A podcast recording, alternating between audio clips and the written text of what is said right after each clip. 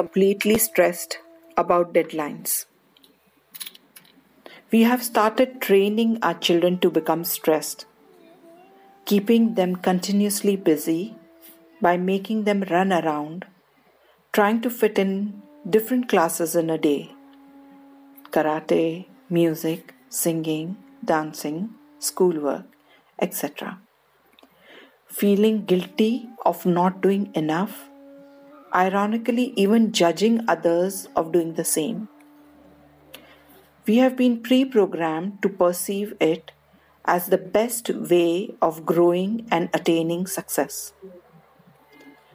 Growing spiritually, materially, by being completely burdened with deadlines and too many things to do, that it starts affecting us physically with various health problems.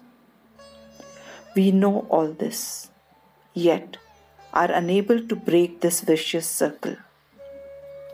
Weren't we admonished for not doing anything and being lazy? Aren't we doing the same with our children, making them feel guilty of not doing anything or even playing? Isn't it important to be okay with not doing anything or just relaxing, of being comfortable with stillness. Only then will we be able to manifest the bliss of it in our daily lives. We are five ourselves. We R5 our addiction for cutting things too close. We R5 our pride at our skill for managing everything with whatever we have at our disposal. We R5 our association of achievement with a tight rope walk. We R5 our complete preoccupation on trying to manage in the now. We R5 this constant tenseness.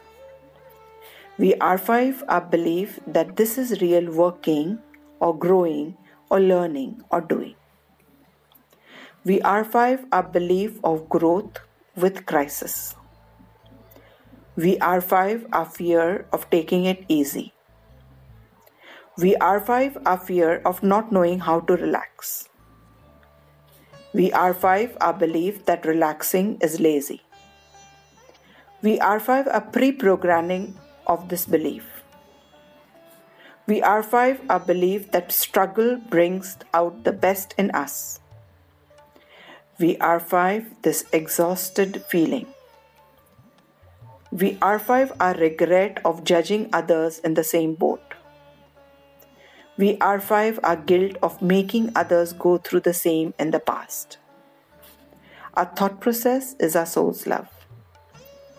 A radical mindset is our soul's love. Clarity in thoughts is our soul's love. Being objective is our soul's love. Breaking the circle with awareness is our soul's love. Having emotional buffers is our soul's love. Working systematically is our soul's love. Being organized is our soul's love. Working smartly while aligning to the resource energy is our soul's love. Comfortably cruising through the highway of life is our soul's love. And the affirmative action is relevantly rising beyond the situation with a relaxed attitude, using all the resources available, makes my life a delicate musical rhapsody. Thank you. See you all in the pathless path ahead.